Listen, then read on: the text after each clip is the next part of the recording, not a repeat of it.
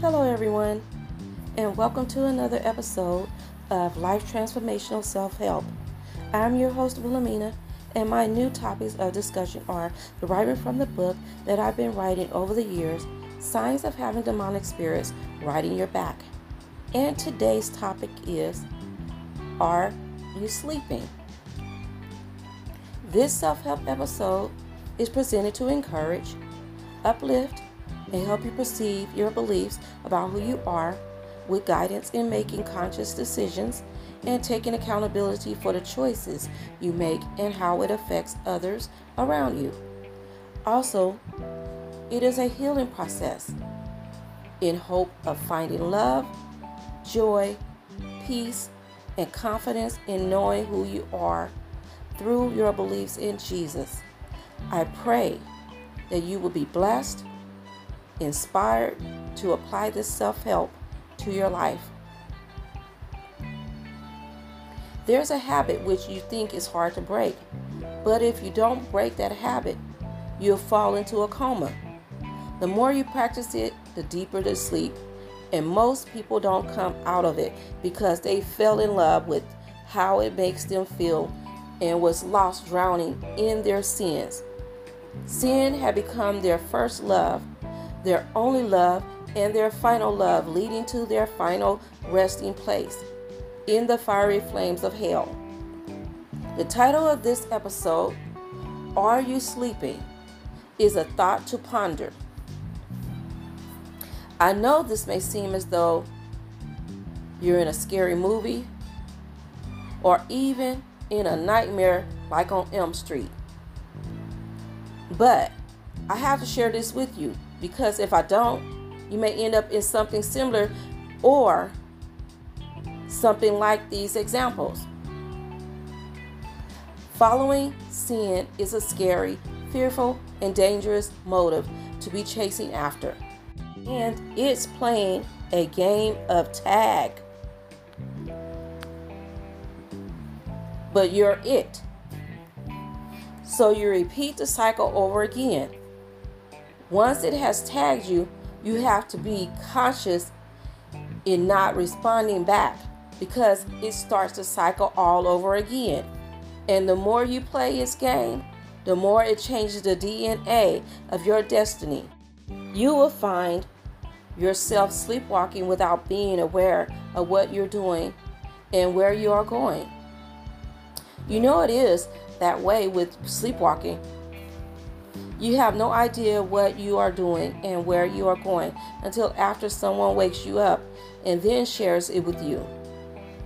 In this case of sin, you don't want this to happen because it leads to a place of darkness without return, causing you to be blinded to the reality of things. And by the time you wake up, or if you ever wake up out of sin, you might have already missed the rapture or the coming of Jesus. We have to envision hell as a reality to keep from sleeping. Just because you can't see God doesn't mean He doesn't exist, or you can't see demonic forces, that it is only us living in this world. I don't know if you remember in one of my episodes, I talked about there being a physical realm, which we can see the physical aspects of things, such as a plane flying in the sky, words in a book, and on a computer screen, grass and flowers, and even other people. And it goes on, etc., etc., etc. Although we are able to see these things, they are temporary and will pass away. Just as flowers bloom, so are their expected lifespan for when it's time to wither away. The physical realm is designed for temporary existence and is not worth holding on to, because it's not everlasting. Think about your continuous sinning. Is it worth coming out empty in the end? There is another realm which we ought to take into consideration, and not very many people really know about it. That is the spirit realm. In the spirit realm, things are happening all around us without us knowing about its existence. For example, God. Some of us know about God, but a lot of us don't know about God because we think we have to see God to know that there is a God. And there are heavenly host of angels who are protecting us. We have angels assigned to us. Just like um in in the spirit realm, we have um angels assigned to us as well as our adversary has demons assigned to us. They're on assignment. The heavenly host lives where God lives in the light of the spirit realm. And God called the firmament heaven, and the evening and the morning were the second day. Genesis chapter 1, verse 8. The heavens declare the glory of God, and the firmament showeth his handiwork. This is found in Psalms 19:1. So what I'm doing is I'm giving you scripture that shows there is evidence that there is a spirit realm which is heaven. And there is hell. Both are real. And there was a voice from the firmament that was over their heads when they stood and had let down their wings. So you can imagine what this is. So the voice is God. And those that stood were um, and um, let out their wings were the angels. This is found in Ezekiel chapter 1, verse 25. Demonic spirits live in the spirit realm of darkness. So they go into the deepest, darkest places to hide. For we wrestle not against flesh and blood, but against principalities, against powers, against the rulers of the darkness of this world, against spiritual wickedness in high places. This is found in Ephesians chapter 6, verse 12. So here, earth is really the enemy's territory. Because this is evil that we're we're living in right now. But there is a way that we can, you know, um, live in this in this evil, wicked world while trying to get back to God. And I will explain that in a little while. The spirit realm overshadows the world, and things are working either on our behalf or against us. In this realm, demonic forces are consistently working hard to keep us thinking and actively busy with evil intentions, plotting and scheming, which produces sin. What you can't see can hurt you. If you have no comprehension of what it is and why it's there. Just because you don't see it doesn't mean it doesn't exist. So you have to think about the wind. We can't see the wind, but we can hear the sound of it. We can see the effects from it. That's why I don't understand why you have people think that there is no coronavirus. You can't see it just because you can't see it don't mean it doesn't exist. So everything that they're talking about here is um for as far as the coronavirus, they have to see they have to physically see it for it to be real.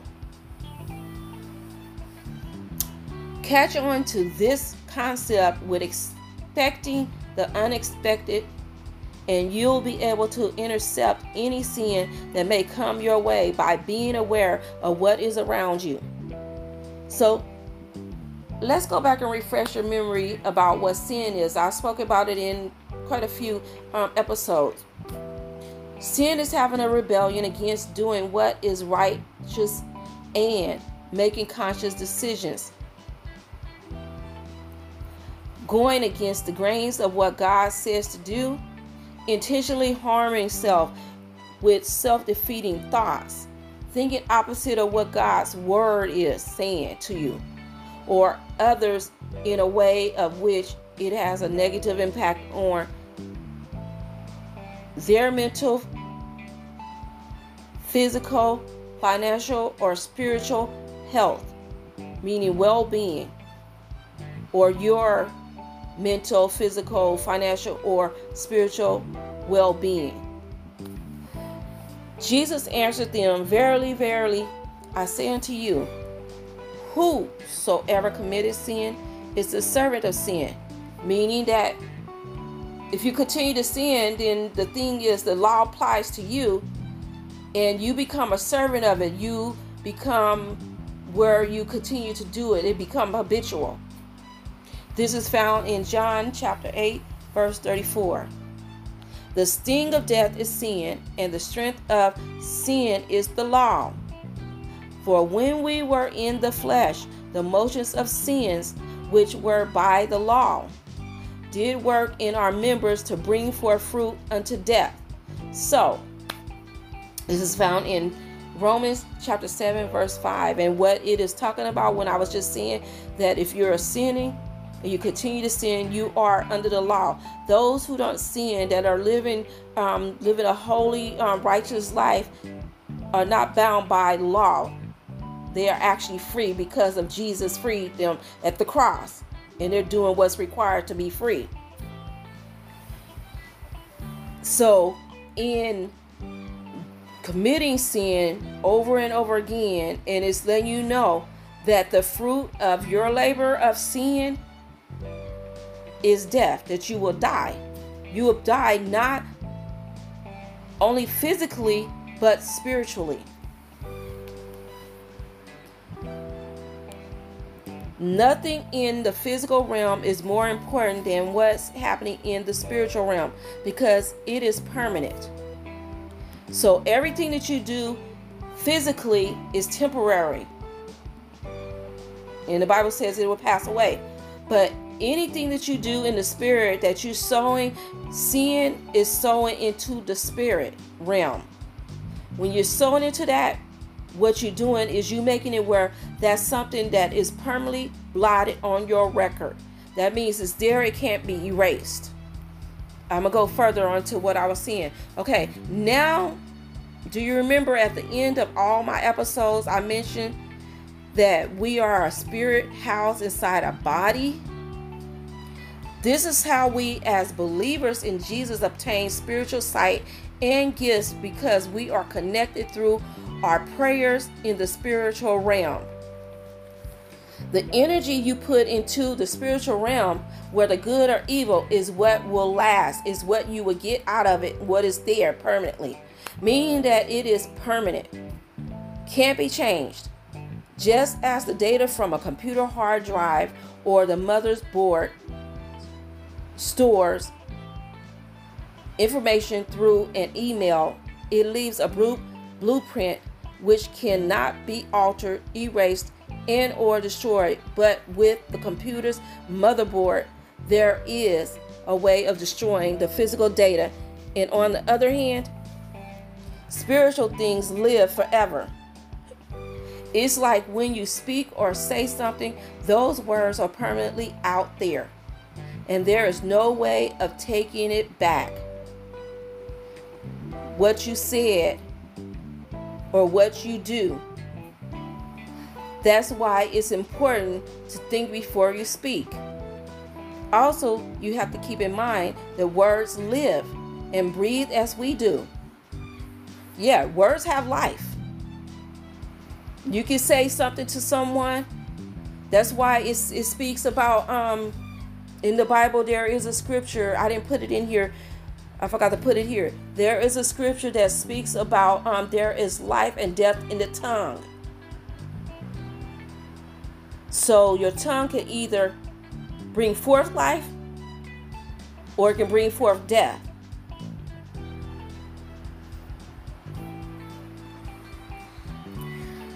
I know this could seem like a lot to take in right now, but it is very important for you to do a spiritual checkup to see where your spiritual gauge is matching up with God's. Just in case you are spiritually depriving your conscious mind of ways to practice not sinning and experiencing the presence of God. Sin puts us in the state of being spiritually and emotionally unstable with our thoughts, causes a delay in fulfilling our destiny. So that means it gives us a major setback or blow to um, stop us, or it makes becomes a stumbling block to hinder us. Causes fear, is an open gateway for demonic activity to become possible keeps us blinded to the truth, and disconnects us from God, which is our main and only source of help. Also, continued sin is a sign of having demonic spirits riding your back. 1 Corinthians 15:56 For the wages of sin is death, but the gift of God is eternal life through Jesus Christ our Lord. Romans 6:23 For the law of the spirit of life in Christ Jesus hath made me free from the law of sin and death. This is found in Romans 8 and verse 2. A final thought Take the opportunity to go on YouTube to listen to the song named The Invitation by Nicholas. It's either Nicholas, Nicholas, or it's just Nicholas, but it's a husband and wife together. And the cover um, is, ha- is has a yellow background.